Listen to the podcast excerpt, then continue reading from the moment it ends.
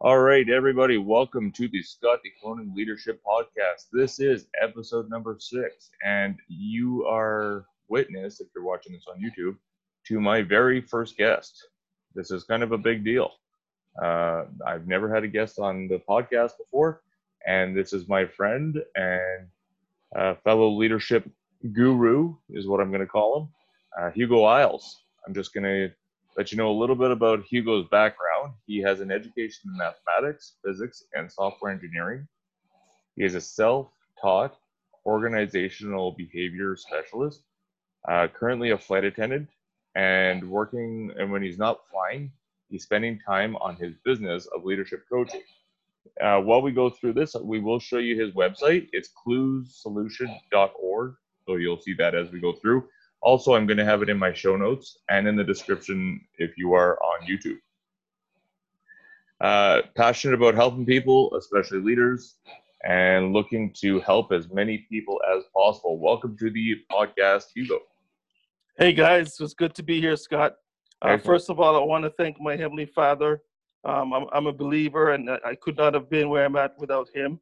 Absolutely. Um, so, um, you know, if you go to my website, you'll probably see uh, scripture from the King James Version Bible. And I'll give you the hint that I'm actually a believer as well. Yeah, absolutely. All right. It's good yeah. to be here. For sure. For sure. Um, so Hugo, you and I have talked many times in the last little bit. We uh, actually used to work mm. together, and we are both very passionate when it comes to improving leadership at certain at organizations. Um, we believe, and correct me if I'm wrong on any of this, but we both believe that there's a bit of a gap when it comes to leadership, whether it's from the top of leadership all the way down to the front line, which we're going to see a couple of diagrams that uh, you created, and, and uh, kind of that middle management tends to be a, a gap. But uh, overall, when you take a look at the word leadership, what does it mean to you? I think it's important to understand that leadership is an empowering word. The concept of a leader is someone that inspires mm-hmm. and someone that um, uh, basically they they they know the they know the, the, the right direction and they, they're able to give you guidance. Mm-hmm. uh, and uh, and that's why leadership is so critical. Um, there's a, a, a very uh, quite a difference between management and leadership. Um, uh, and manage we'll, we'll talk about that a little bit later as well. So yeah, yeah it, it's in terms of leadership it's, it's it's important to get the, the right formula and to have the right approach and to know what it's all about in order to be an effective leader yeah, and I think it's good to know as well that uh, when we talk about leadership, because um, I've said it in previous episodes as well, that you don't necessarily need the title to be a leader. I think a lot of people think that you need to have the, the manager title, the leader title, when that's not necessarily the case. Um, what are your thoughts on that? I, I totally agree. You can be uh, someone working on the front line, but you can still affect a lot of people around you. Mm-hmm. Uh, it's called it's called your circle of influence. Some te- textbooks uh, they call it that. Uh, mm-hmm. I, I tend to call it your sphere of yeah. influence. If you look at it three dimensions, so right. you, you affect the people around you. Even though you're a, you're a frontline worker, you actually know how to get people engaged. Like that. And that's and that's the, and that's a key word. Um, it's more than looking at formulas and models and processes and and and textbook type stuff. It's it's sort of you, either you have it or you don't have it. That that that ability to to get people to be engaged and to to inspire people. So that's something that which is the good news. You can you don't have to be at the top of the ladder to to have that or to have that effect. That's it. That's it. And that's why I think, um, and again, we'll get to your model here in just a little bit, but that's why I think that your model works out well because you're it allows the higher ups that are making the important decisions to look just past the num like look past those numbers because a lot of decisions I find, and correct me if you uh, know something different, but from my experience in the past, a lot of decisions that are brought to a frontline staff are based off numbers of what happened during maybe a half an hour time at their business when it could actually come from the people themselves. What's That's your right. experience in that? Uh, I'm glad. I'm glad you mentioned that. Um, uh, it's interesting. I have the the opportunity to um, to to do presentations and so on with different leaders, mm. and uh, you, you, they say they sometimes tend to polarize in their in their leadership styles. Mm-hmm. Uh, some leaders prefer to be to just what you know follow the numbers and you know numbers don't lie kind of thing. Yeah. Uh, where other leaders tend to be a little, little bit more uh, creative and intuitive. Mm-hmm. Um, I tend to veer more towards the creative and intuitive I think, but still keeping in mind that um, you know you got to look at your numbers as well. So it's good to have a good a good uh, uh, good balance between the two. Mm-hmm. Can you can you dig a little deeper? What do you mean by intuitive or uh, innovative? Well, uh, some some leaders would have the have the ability to look at a certain situation, and even though it's something that's brand new to them, they just just intuitively they they, they follow. It, some people call it call it following your gut your gut feeling. Mm-hmm. This feels right. I'm going to make this decision, even though my head may tell me that it's I need more information. Mm-hmm. My my gut can tell me that it's okay, and they make that gut gut uh, decision, uh, and it usually works out well. I like it. I like it. Now, and, and when I think of innovation or intuition, that kind of stuff, yeah, it's the it's the gut feeling, but I also think of you got to think outside of what's been working. Like I think when you think innovation, I think you got to think, okay, what can we do that's new? And I think a lot of people in a position, and, and based off my experience, and I'm curious to hear about your experience, what um, a lot of people tend to do what has always been done because they believe it's always worked even though their company may be in a different position now than they were when they invented the process so many years ago. What's your experience on that? I'm glad you asked. I, wouldn't talk so much about ex, uh, my experience more, so I would talk about my um, my perception of it. Sure. Is um, I uh, I believe there's two types of uh, school of thought. One mm-hmm. is uh, if if you're just making minor changes in in in management or in leadership, right? A lot of people tend to look for the, the analytical thinker, and okay, yeah. uh, we, we um, it, there's a Japanese word. It's called kaizen.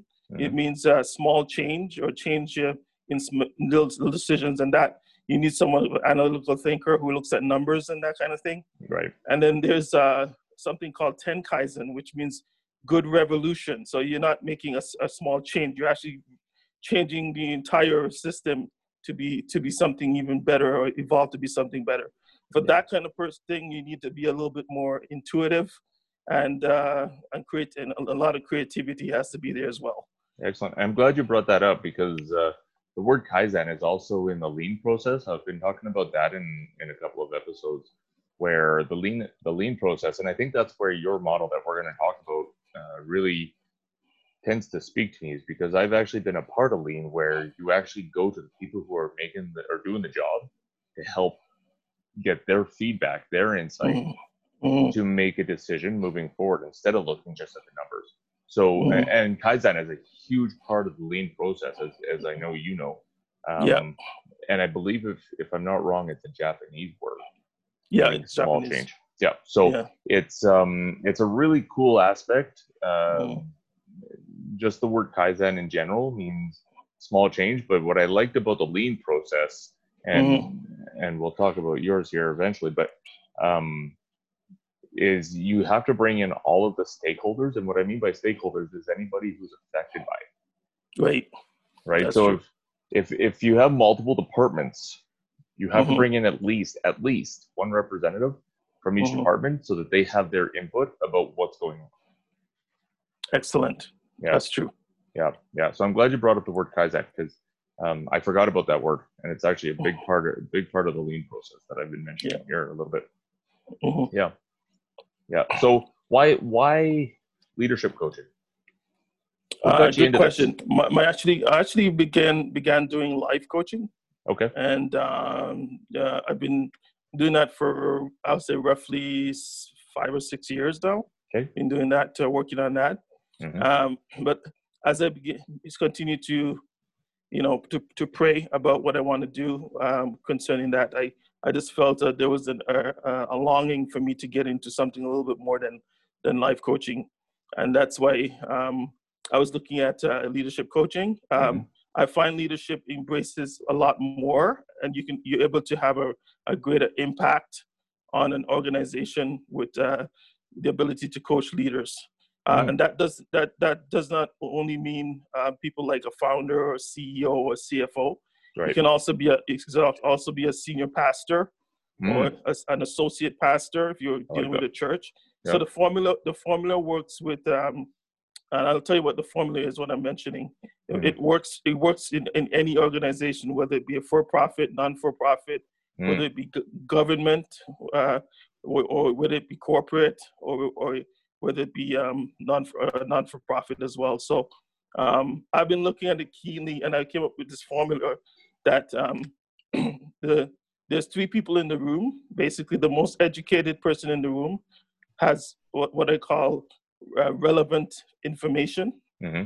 and the the most uh, experienced person in the room uh, uh comes with knowledge. They have mm. the knowledge. Yep. And then the third the third uh, piece of that is the most intuitive person in the room. Mm. They have what I, I, call use it esoteric understanding, or they're, able to mm. understand uh, even deep things. Mm-hmm. And as they as they work together, they have the same purpose and the same principles.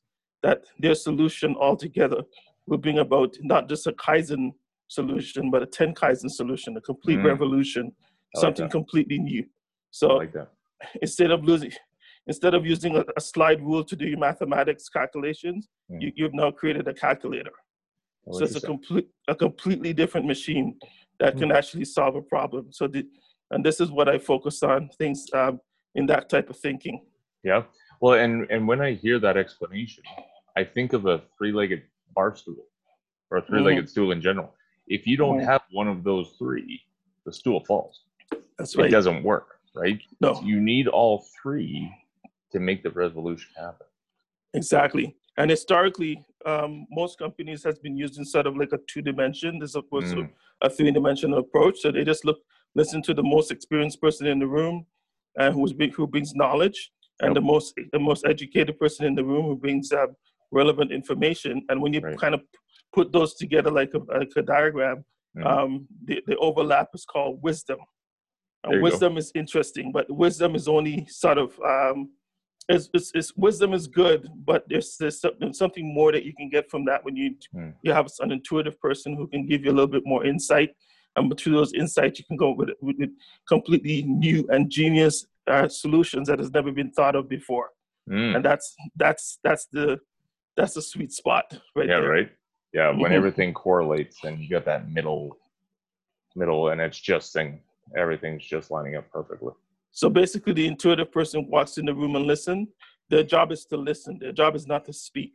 So mm. they listen, they're called intuitive listeners. Okay. And only only when they're called upon by either the the uh, the most educated person in the room or the most experienced person to say to, to have their say, mm. they'll they'll say interesting, interesting, interesting. Have you considered this? Have you considered that? Have you considered mm. this? So they have different channels of thinking and just, just a, a completely revolutionary way of thinking, but they can look at the same problem from a completely different angle. Right. And it kind of goes off what you were saying earlier about the analytical thinker going strictly mm-hmm. off numbers. Because if, if what I'm hearing is accurate, and correct me if I'm wrong here, but the intuition specialist in this category or in this um, process is going a lot of feeling. Mm-hmm. So you have the mm-hmm. analytical part that goes off numbers. Right. Here's what's working, here's what's not.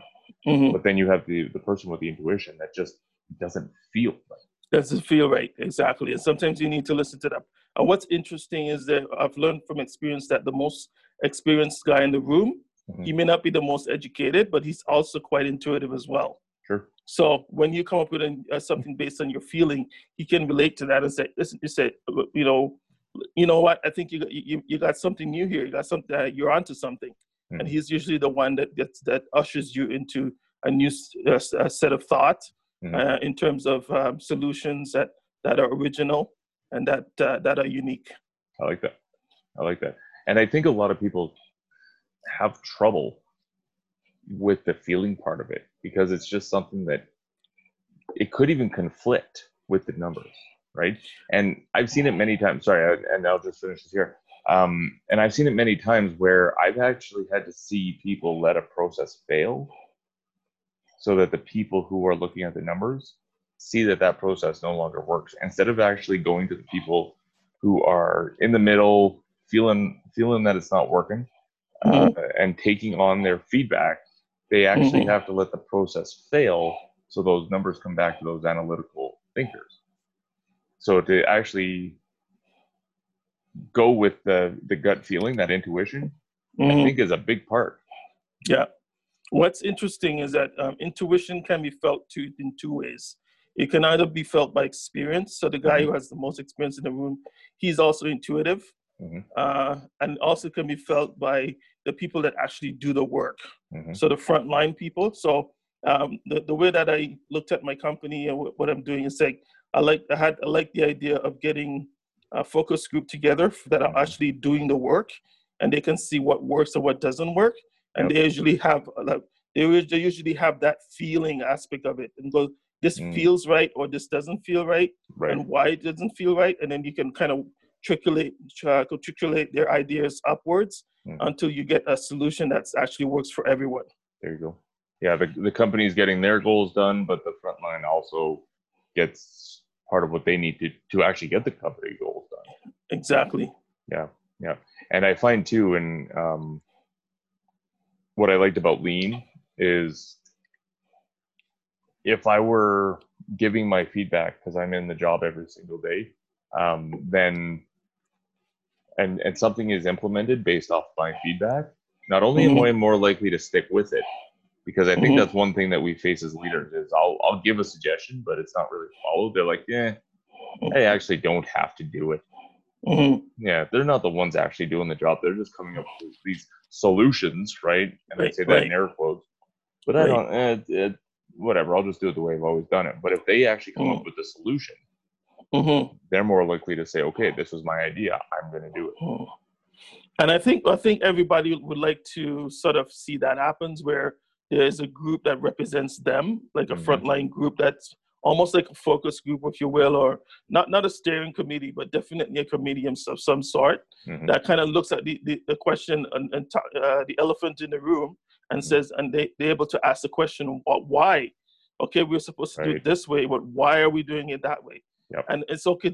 I think it's okay within the right channels to have that the channels of communication where you can have a focus group or some type of a committee that represent the front line who could actually ask those questions and get uh, get the proper answers.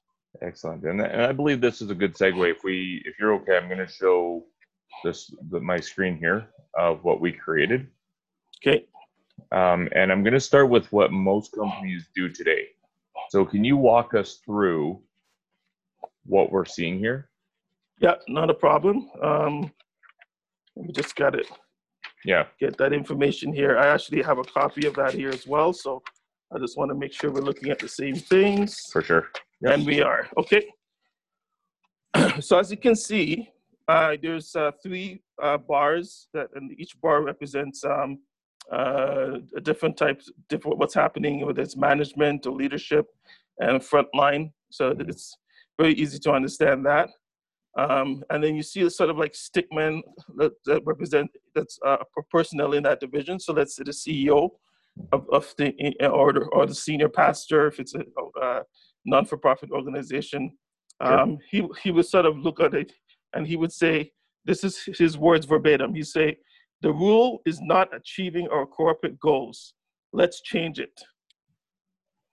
So he's looking at the whole gamut of the organization as one, as seeing the big picture as leadership.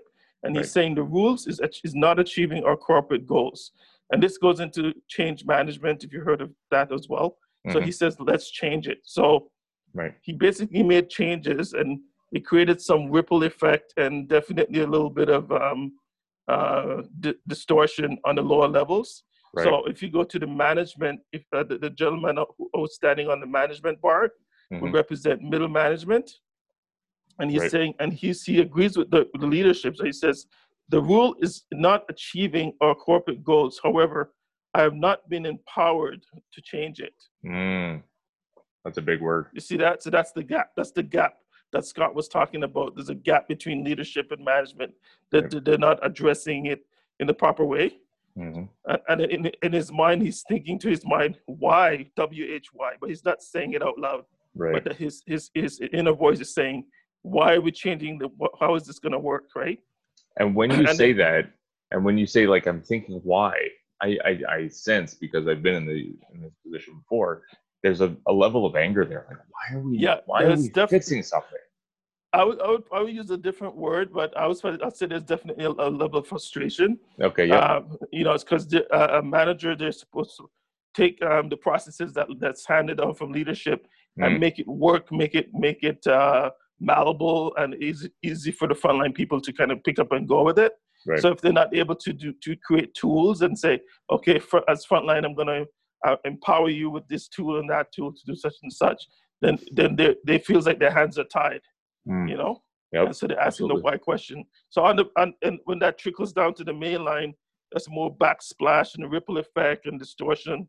mhm, So so on the bottom, the uh, the the stick man on the front line is saying, the rule is not achieving our corporate goals. No consistency. We have no consistency. They keep changing. We're going we're going in circles. I can't keep up. mm, So that's usually, I, from my experience talking to frontline at um, a company that I work with. I won't mention the name of it, mhm. but the frontline. Um, that's the kind of stuff I hear where you know, sort of like yeah, there's the rules, but the, the rules there's no consistency. So we right. we don't know what we actually should be doing that's consistent. it's And true. of course, they, they also have the question why as well. yeah, So why it's, it's yeah, a little bit of anger, frustration. Definitely on the frontline level is more anger than frustration. mhm, Um, they, they, they, may, they may actually be um, catalysts uh, to create new thought and come up with ideas. But if you just treat it like uh, from a top down, where we're Mhm. receiving nothing from the bottom up, then then it becomes a problem right. And then it could affect morale. Mor- morale Mhm. suffers from suffers from that, and if morale is bad, then you know eventually you can you can really lose really good people. Yeah, absolutely. Yeah. You know, whether Yeah. it be a, whether it be a non-profit like a church organization, you you lose a lot of members, or Mhm. whether it be a corporate environment with a CA, CEO and and uh, board of directors, you you lose a lot of good workers as well. So That's it's important to to fix that. So that's called the reactive approach. So there- Yes. so so everybody is sort of like reacting to what the leadership is saying, but there's no real synergy between the, the three. Well, and I would say that the leadership is actually reacting too because they're looking at the numbers, going, "We're not reading, we're not reaching our corporate goals." Right. right? And the reason I like this model that we drew up, and for those that are listening on the podcast, again, there's three separate boxes. Leadership is at the top, managers in the middle, and frontline on the bottom. And there's a huge gap between leadership and frontline. And it's that man- middle management that's supposed to basically close that gap. Right. And it, a lot of it, like you, and I love the way you put this as saying reactive, because Mhm. the operation's happening, the processes are in place, the Right. numbers aren't where the leadership wants them to be. So they look at the leadership and they, or they look at the numbers and go, "Oh, we're not meeting our corporate goals. We need to fix something." So it's kind of reactive. It's panic mode. Exactly. They come up with a process change based off numbers. Right. I'm going to emphasize that because we've been talking about that here. They pass it on to the managers. The managers say, "Okay, I guess I'll I'll do what I'm told." Again, Right. like you said, not really knowing the why, pass it off to Mhm. the front line, and then frontline uh, have to basically implement these rules as well.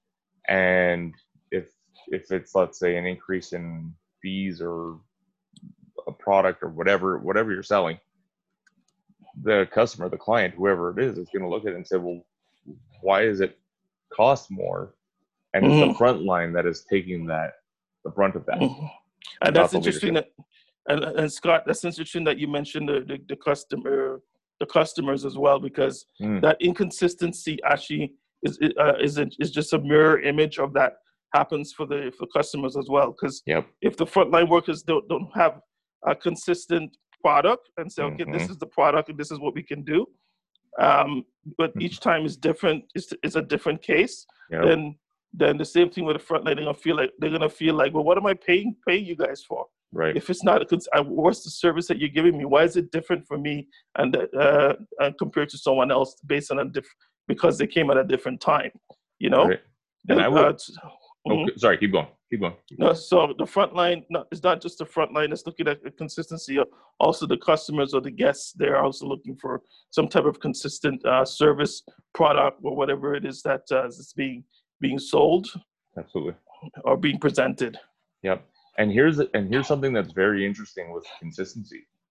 I've seen it many times. Actually, I've been in this position where I'll go to a certain restaurant because I know, even though I'm paying more for the whatever the food, hmm I know the service that I'm going to get. Like I can walk in and say, I know that I'm going Mhm. to get this service from this restaurant. And yes, it may be a spurting situation where I'm just like, you know what, we're celebrating, let's go to this place. But I'll pay more knowing that I'm getting that consistency. Yeah. So, and again, I bring it up because I find it again interesting that leadership is going, okay, we're not meeting our corporate goals. Let's change things, which, like you say, and I love the way you, you word this ripple effect all the way down to Mhm. frontline Right. um, to meet the corporate goals when really there's another solution there. That's. Exactly. But the, the biggest question when I when I came up with this um, model, cascading waterfall paradigm, Yep. and I spoke to uh, uh, um, vice president of uh, and vice president in, our, in, in the in a company I was working with, Mhm. and he was saying he's saying, okay, Hugo, this is, sounds all great, but how you do you get people to be uh, um, um, in like how do you get people to buy in or to Mhm. actually want to do it kind of thing and i think that comes back to the same idea of leadership Yep, right absolutely. leadership leadership isn't isn't only a title leadership is also a verb uh, almost like a Mm. verb you understand so if you can see it like Mm. a verb you can be a frontline person but you're still a leader I like that. Can you say that You know? again? I said when you when you look at leadership, don't it's not something that's so far away and so distant or, or, uh, like it's it's a it's a title. It's more like a, a verb A verb. I love that. it imp- imp- because it implies doing something to, to to create a, a different impact, right? And you Mhm. could if a positive impact in your sphere, I call it your sphere, your your sphere of influence, Yep. right? Some books would say your circle of influence, Mhm. but I believe I believe thinking in three dimensions is your sphere of influence. So Right. your management will see it and they will like it. You would see it. Your- peers would see it and they like it. And the, the, the you know your your customers and your guests will see that and they they will love it as well. Right. And so consist that's why consistency is so powerful because it allows you to monetize. And I'm Mm. going to say it again. It allows you to monetize your service so you can have a consistent product, a consistent suite of services, or or, or a consistent uh, uh, uh, presentation or what have you Right. and and uh, that would allow the customers to want to keep be you know want to come back again and again to to just because of that experience sure. Sure. Of course. And they're willing to pay more for it. exactly right? And you're you can actually charge more because people are getting that consistency. I, I don't. I think people look at consistency and it's underrated. it is underrated that's true It is. So um, I'm gonna share the other part of my screen here because I think what you have come up with a solution is very uh, revolutionary. So we Yeah. have the same kind of idea that we had before in the previous one, where we have the same three boxes of leadership, middle management, and frontline. And we have the ideas coming from leadership going to managers, going to frontline. But um, so all of that process is still the same. But for those that are watching this on YouTube, uh, you'll notice that there between leadership and managers and managers and frontline, there's another category. And Hugo, can you can you explain what that is? okay you'll notice you'll see the word sponge and you're probably you kind of raising your eyebrows is that a typo or something no it's Hmm. not um, i was sort of looking at it like literally as um, leadership is, is is rolling out a new a new um, uh, rule or uh, new policy i kind of see it like water water coming off the top and it's coming Mm. over and because you know there's going to be a backsplash almost like a waterfall effect the sponge stops that. It prevents Mm. that from happening. So it just trickles to the sponge level, and then it goes to man- managers, which is the softer. It's a softer sell, Mm. right? And then by by the time it gets to them, and you talk about um, um, um, empowerment, how, how how how they can be empowered. It's a soft sell, They buy in, and then it goes to the front line again. This is it's also it trickles down to the sponge, Mm. and uh, and then it goes down to frontline.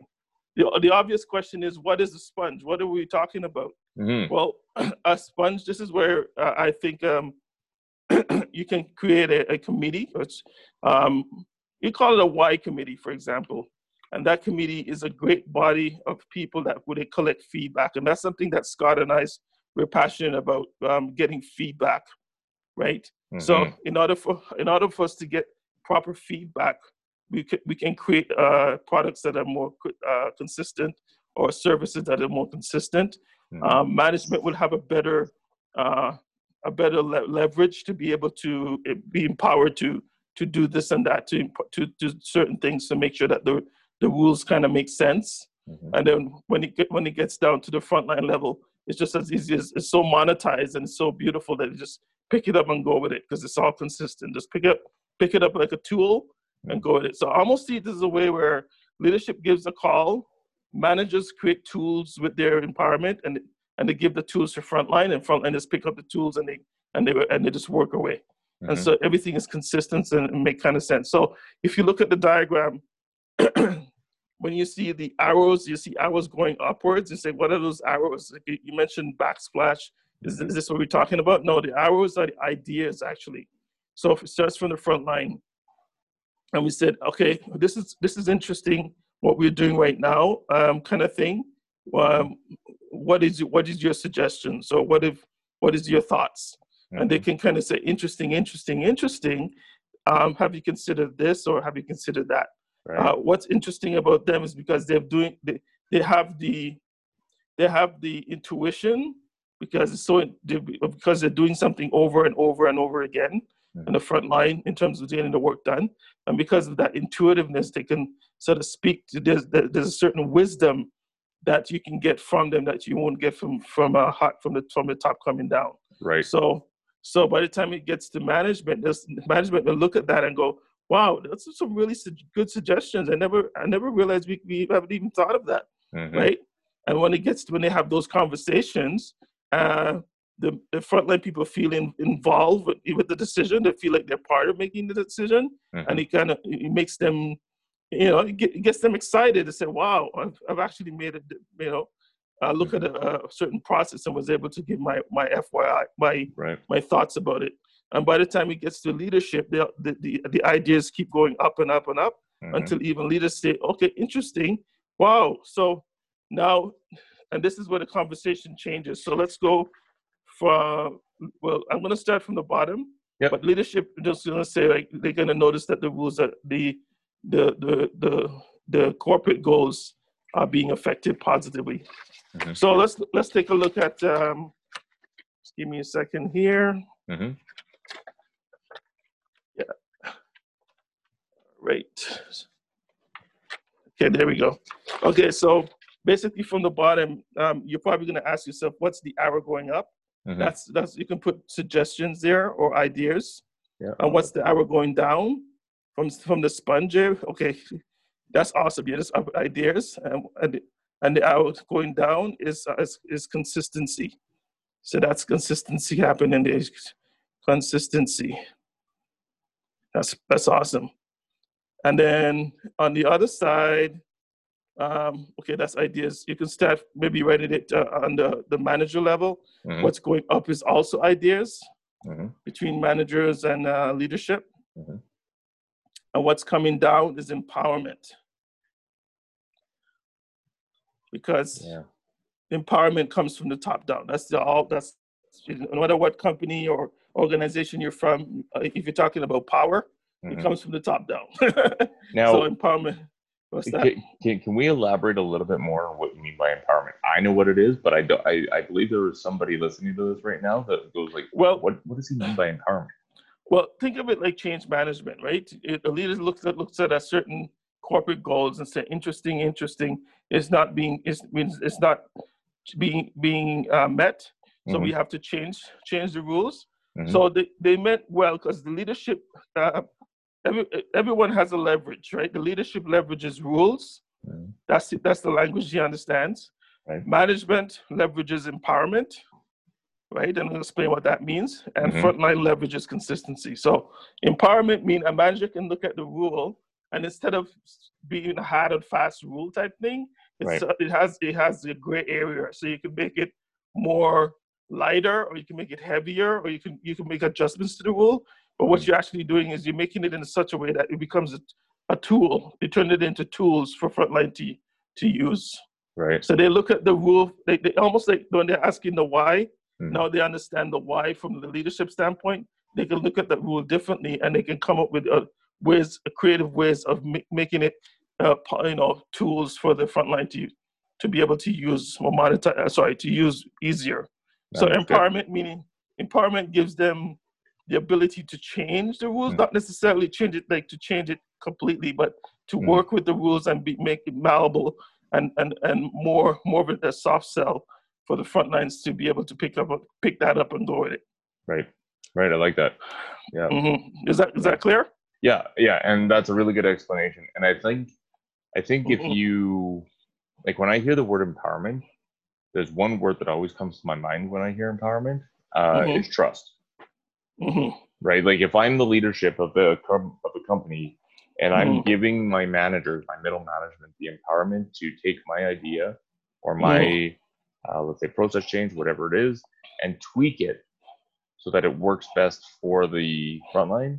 Right. I'm trusting as leadership. I'm trusting that you're going to do whatever you believe is necessary to Mhm. make them work to, to get that buy-in, basically. Okay. Here's here's a trick question. Well, that's not a trick question, but here's a clue, uh, a, a little bit of a quiz for you. Sure. Um, if your leadership, based on the second diagram that we just explained, Mhm. what's different that would allow the leadership to trust managers more? What's what's different? based off what I see here is Yeah. um, well, managers are giving their input about what they think will work and what won't. Thank you, thank you, and that's it. You don't have to say many more. They're getting ideas, so they're getting. I call it ideas. Mhm. You call it input Right. or suggestions Suggestions. yeah. or um, comments. You know. Mm, mhm. and and, le- and what leadership is doing is they're building trust with managers. They're saying, "Hmm, interesting. They, they they they get us. They understand where we're coming from, and this Mhm. is this is such a you know an interesting way of looking at it. So so it's like you know they they look at the problem and they said, okay, that sounds good. That sounds interesting. But have you considered this? Have you considered that? Right. And that comes from a place of uh, doing things over and over again creates intuition, that intuit, intuitive uh, uh, wisdom. Mhm. And once you add that intuitive wisdom in, in, in the equation, you come up with, with uh, a, a, a more brilliant a brilliant solution. Right. Well, and I think there's a an important piece to talk about here as well that I think might be not overlooked necessarily, but I don't think is at the forefront of people's minds as as I think it should be. And if you want to know a little bit more about this, just go back to my last episode, episode number five, because I talk about Mhm. the different types of feedback. And I Mhm. talk about the difference between a fixed mindset and a growth mindset.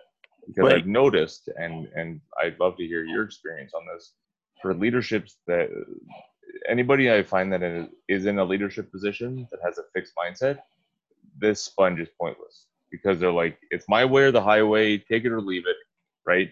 In order for this to work, we as leaders must, I'm going to emphasize that word, must have a growth mindset. We have to be able to. We have to be. And Yeah. At least a, a a percentage of them, my, my response to that is a percentage of them have to see things in that way. Uh, Mm-hmm. I call it I call it a cl- cl- cluster of leadership.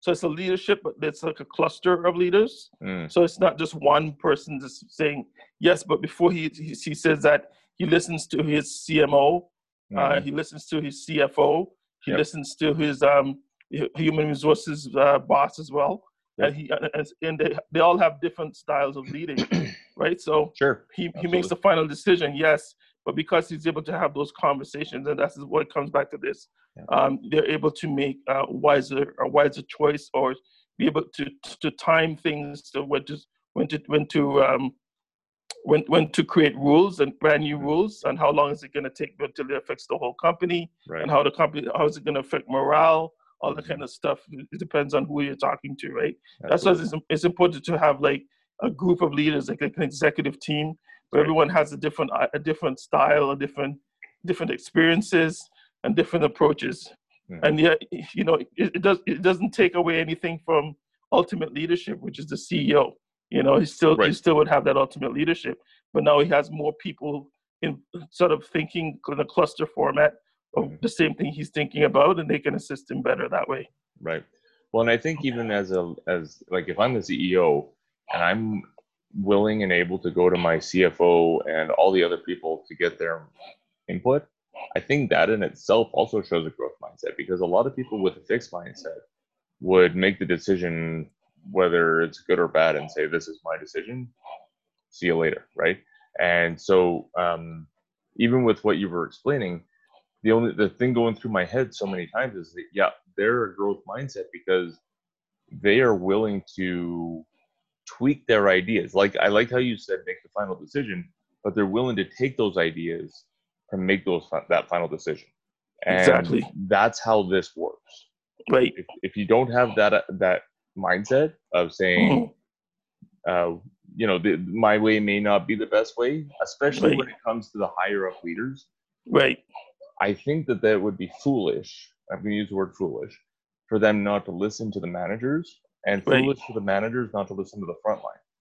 I think so as well. Because and I think they know what's going on right in the right in the midst of it. They see it day in it, and day out. Mm-hmm. Yeah. What's interesting about leadership is it embraces everyone.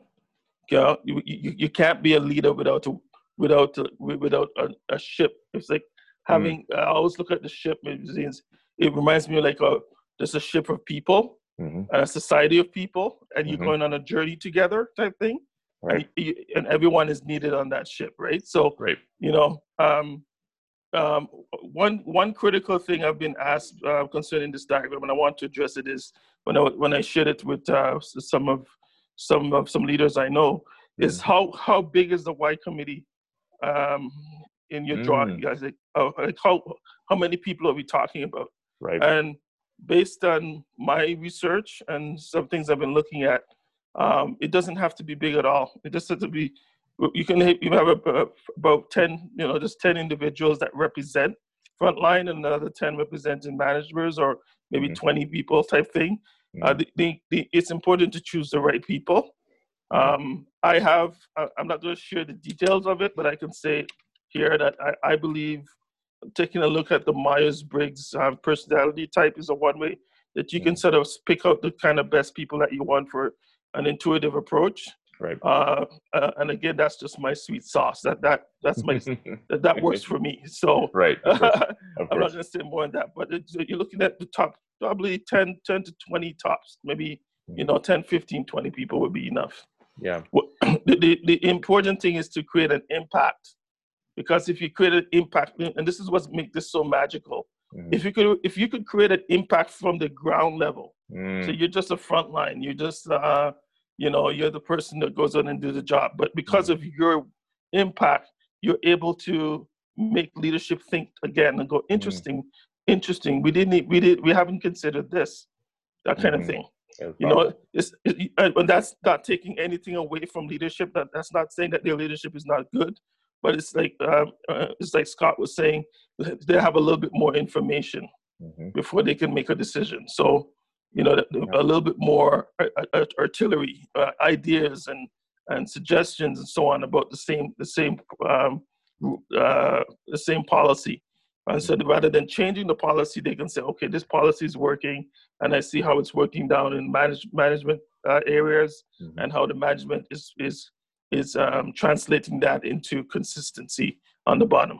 Right, and as I look at this a little bit longer, because I'm I'm going through the model in my head, um, and I believe you and I have talked about this, Hugo, but I think it's an important piece to bring up. There may be decisions that we as leadership may not be able to change, right? Like we may get the ideas from managers. That's awesome from the front line. Bring it on. Let's do this. Um, but I think it's important to know too that we may have to make a final decision, like you said, and it may not be the popular decision. But I think the right. reason these Y committees are important is because if I'm leadership, I can explain to management why, there's the word I'm using, why mm-hmm. we have to implement what we do. They mm-hmm. can pass that message right on to the front line mm-hmm. and they get more of a buy in.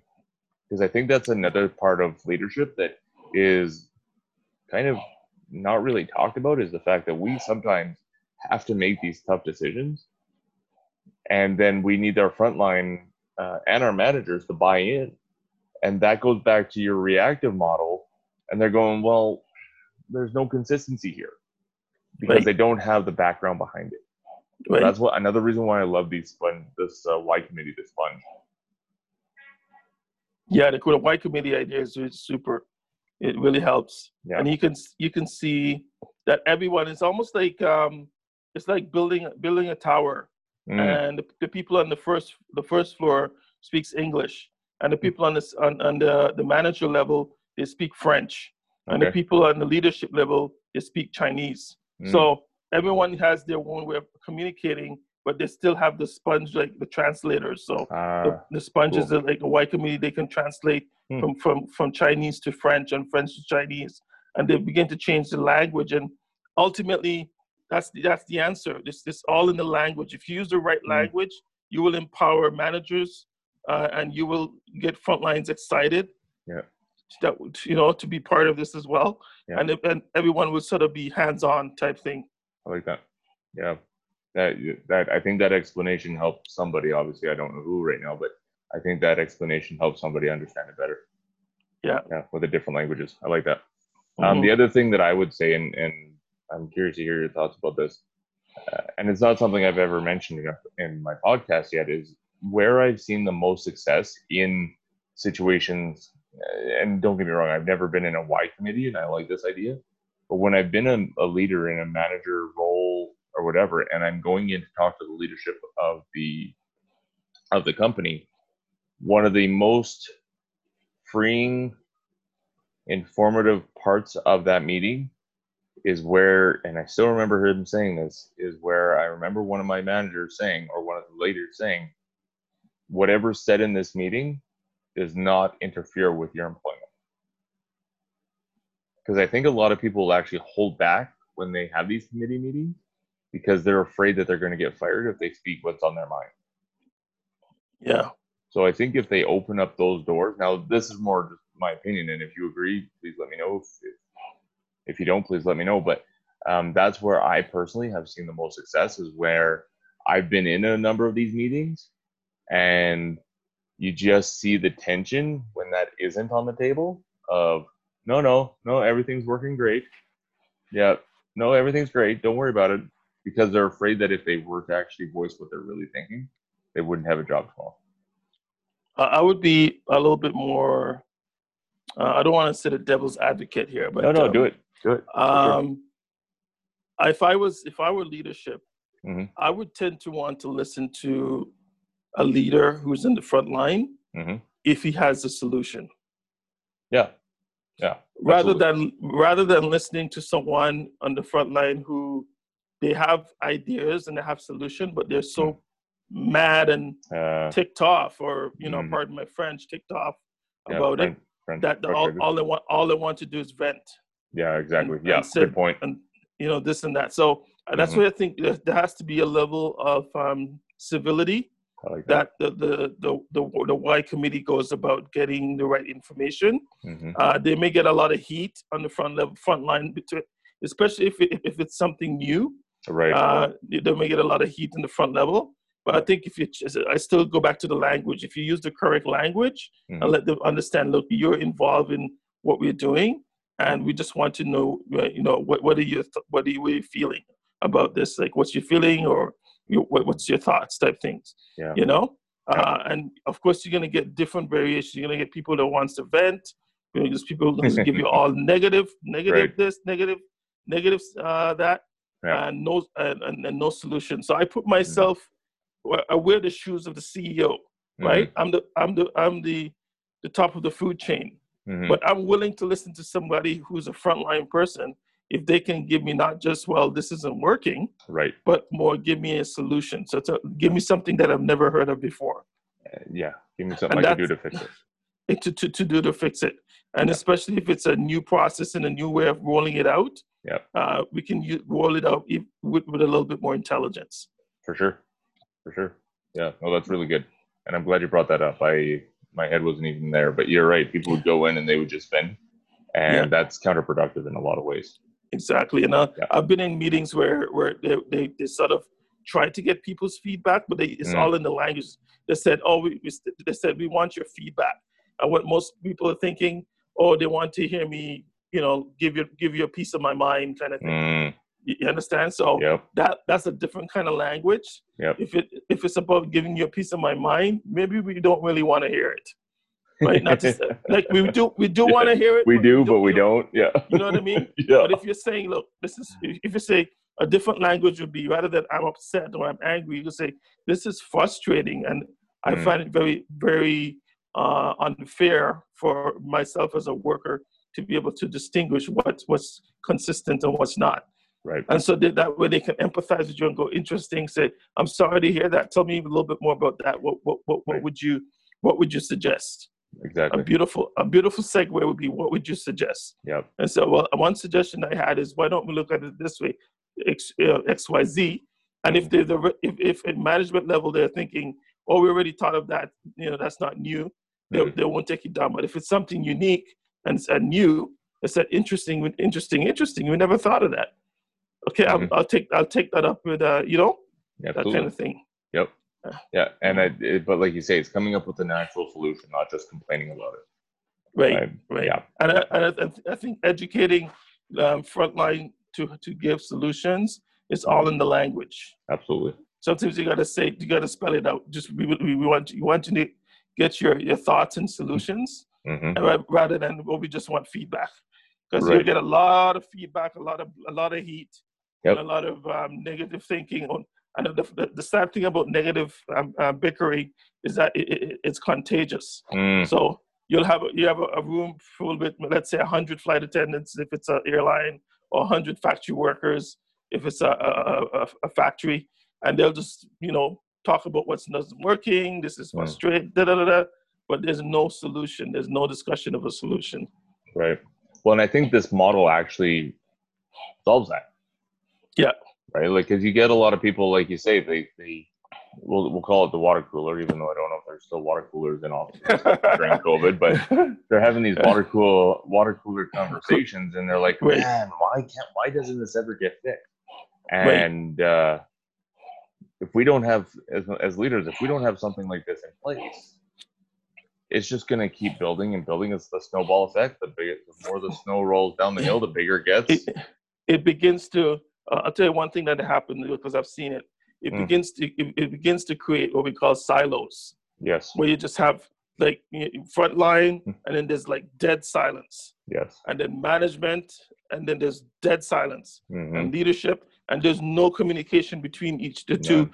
That's outside of what's just policy right yeah, so it becomes just a boring process of everyone's afraid everyone's afraid to, to Mm. say to give an idea because they don't want to get fired kind of thing or mhm, managers are afraid so they don't want to they don't feel empowered to to take the rule and say interesting interesting interesting uh, that rule would work what if i tweak it like this right. and it's said interesting and now we can now it's consistent now Mhm, i can shoot it off and give it to frontline right. Yeah, I that's this, absolutely this true. It's, it's, it's, a, it's a bit of a dance right Yeah, at the top the leaders dancing to it with the, the policies and stuff like that uh, and on a management level, they're dancing with how to take these policies and make them um, um, next steps or plan of action, Right. and and then or, or tools. And then on the front line, the tools are given in a consistent manner, and they Mhm. just get to work. mhm, It, it, it- it becomes easier once we get the management part worked out. Right. The front line, the front line becomes a lot easier to to be engaged. right, right. And I think um, a lot of people who would implement this system of yours would already have something somewhat established. So you're going to get, unfortunately, those people who have been, I'm going to call it burned before, and their level of trust is going to be a lot more to build before this will actually take effect. So I think, I think one thing to keep in mind if you are taking up this model, which I highly recommend contacting Hugo to do, is know that it's not going to happen overnight. If you already have a situation in progress and your frontline or your managers, depending on what level you're at, is is already a bit disgruntled, this is going to take some work. Yeah. Yeah. But That's don't a- do it by yourself. Call Hugo. Get a hold of Hugo. Uh, email him. We're you. gonna we're gonna getting. I'm gonna let him uh, tell you how to contact contact him. Oh. Um, I do want to show Hugo. I do want to show because we're gonna wrap it up here. Um, but I do want to show your website. Yep. Uh, so this- it's tell, it's tell triple w triple w dot cluesolutions.org. Mhm. So again, it's www.cluesolutions plural dot org. C L U E S S O L U T I O N S dot O R G. Okay, perfect. Perfect. And there is, if um, for those of you watching on YouTube, you'll notice that on the top right hand corner of these of the uh, website, if you're looking at it on a computer, is a way to contact Hugo directly. Yeah. If I if I click on that, you just have to put in your name, your phone number, your email, and what the message is, and he will get back to you right away. And Exactly. um, and he, I I can feel the fact that you want to help these companies Yes. You want to help you want to help the like you you're like me you see a huge gap in Right. leadership right now from where it is to where we believe it could be. Right. which is why i wanted you to be my first guest because i think you and i are thinking the same way on a lot of things. Um, we've helped each other in a lot of ways. Um, i've come to this website many times because uh, we keep bouncing ideas off each other. Right. and um, and there is one thing that I was hoping that you could talk about a little bit. I'm kind of putting you on the spot here, so those listening, um, I just want to let you know that I didn't prep this with Hugo ahead of time. But can you explain to me what a eureka moment is? Okay. well, the story began like this. This is a, a guy by the name of Archimedes. Archimedes. Uh, that's his last name. Mhm. Uh, so he's a scientist. So he was trying to figure out why is it that I can actually place a, a pan, an empty pan on a river or let's say a lake or a pool, hmm. and it doesn't sink to the bottom. So he's trying to figure that out. Uh, and he, he- he thought of all types all types of formulas and mathematical ways of explaining it. And he got so frustrated that he said, "You know what? Hmm. I'm done. I'm, I'm just going to take a bath." So he went to his house and he he, he ran the water. He has the he's the, the bath is going, and once he's in the bath, he notices that when he gets in the water, the, the water level goes up, Hmm. right? So he Mhm. started to think. He said, "Okay, the water level goes up by such and such a length. Uh, how much? What's the volume of the water that's actually going up?" And he thought about that, and he thought about what he, and it just came to his mind that the the weight of the the volume of the water that's displaced is Mhm. equal and opposite to the weight that's creating buoyancy Hmm. in that in that pan. And as soon as his mind just put two and two together, he you know he was so excited that he jumped out of the bath totally naked, Mhm. running down the street saying, Eureka, Eureka, Eureka. Hmm. Right? So that's kind of where we got that from, from uh, that idea for Eureka. And that's why you'll see big ships that are made out of metal and iron that, that obviously float in the, on the water because of the Archimedes. It's called Archimedes principle. Hmm. But uh, that's, that's, that's, that's, that's for a physics class. That's not but uh, yeah, so eureka means basically having it's, it's almost like having an epiphany Mhm. and maybe and maybe you would ask me what what is the it was what is an epiphany it's sort of like just having like an aha moment There you go. where Yep. you, where your mind your thoughts and your perceptions and your gut feeling is all in alignment Mm. and they kind of go of course that's how it's going to work Mhm. kind of thing. And those those are not easy to to to to to, gender. What, what what we what we realize is that um in order for someone to have an aha moment in general i don't want to give it away but um when you, when we talk we'll tell you some more. But usually you're working on a problem and you're really putting it putting your best work on the problem mathematical or whatever it is and then you just take a break. Just take a break. Mhm. go have a shower, go get some air, go for a bicycle ride, go if you have a nice sports car or convertible, put the hood down and go for a drive, or do something that makes you relax and so on. And then you get a good night's sleep. And this has this this has happened a lot. And they wake up in the morning and you just go, of course, Uh-huh. that's you know that's that's eureka. So that's one way Uh-huh. yeah, uh huh. There's another way that we can do it with, with having the right people in a conver- in conversation Mhm. that we can create um, insight, insightful, intuitive, more intuitive thinking, and um, they they can be able to look at a problem and with the right conversations, with the right in that teamwork, we can come up with an aha moment as well. Mm-hmm. Yeah. So that's what that's what Eureka is. Nice. I'm glad you explained that because uh, I know that's what you've been really, really working towards getting companies to have are those eure- uh, eureka moments or aha moments.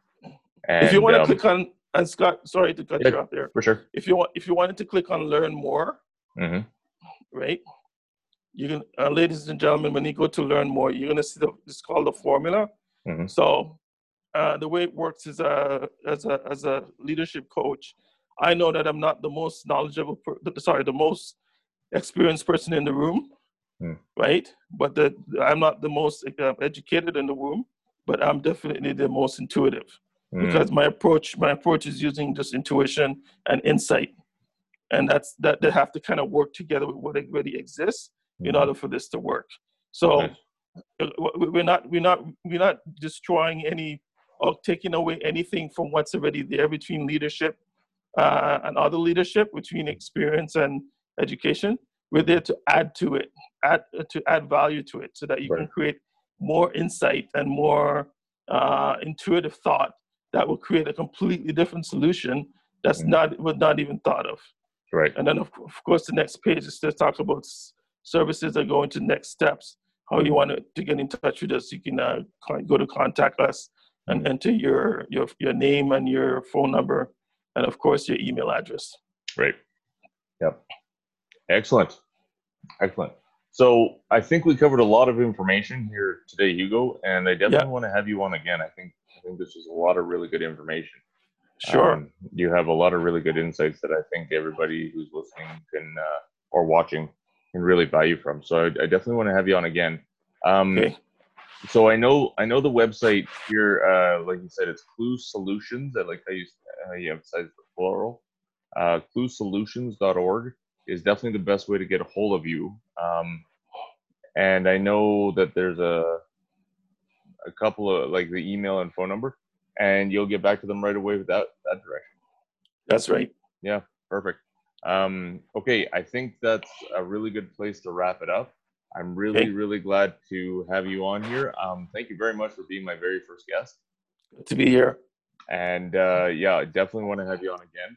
Um, yeah folks, if you haven't yet, please contact Hugo. He can really help you and your company. He's um, he's definitely the leadership coach that I think you might require. So contact him, cluesolutions.org, and uh, we'll see you on the next episode. Talk to you later. Talk to you later.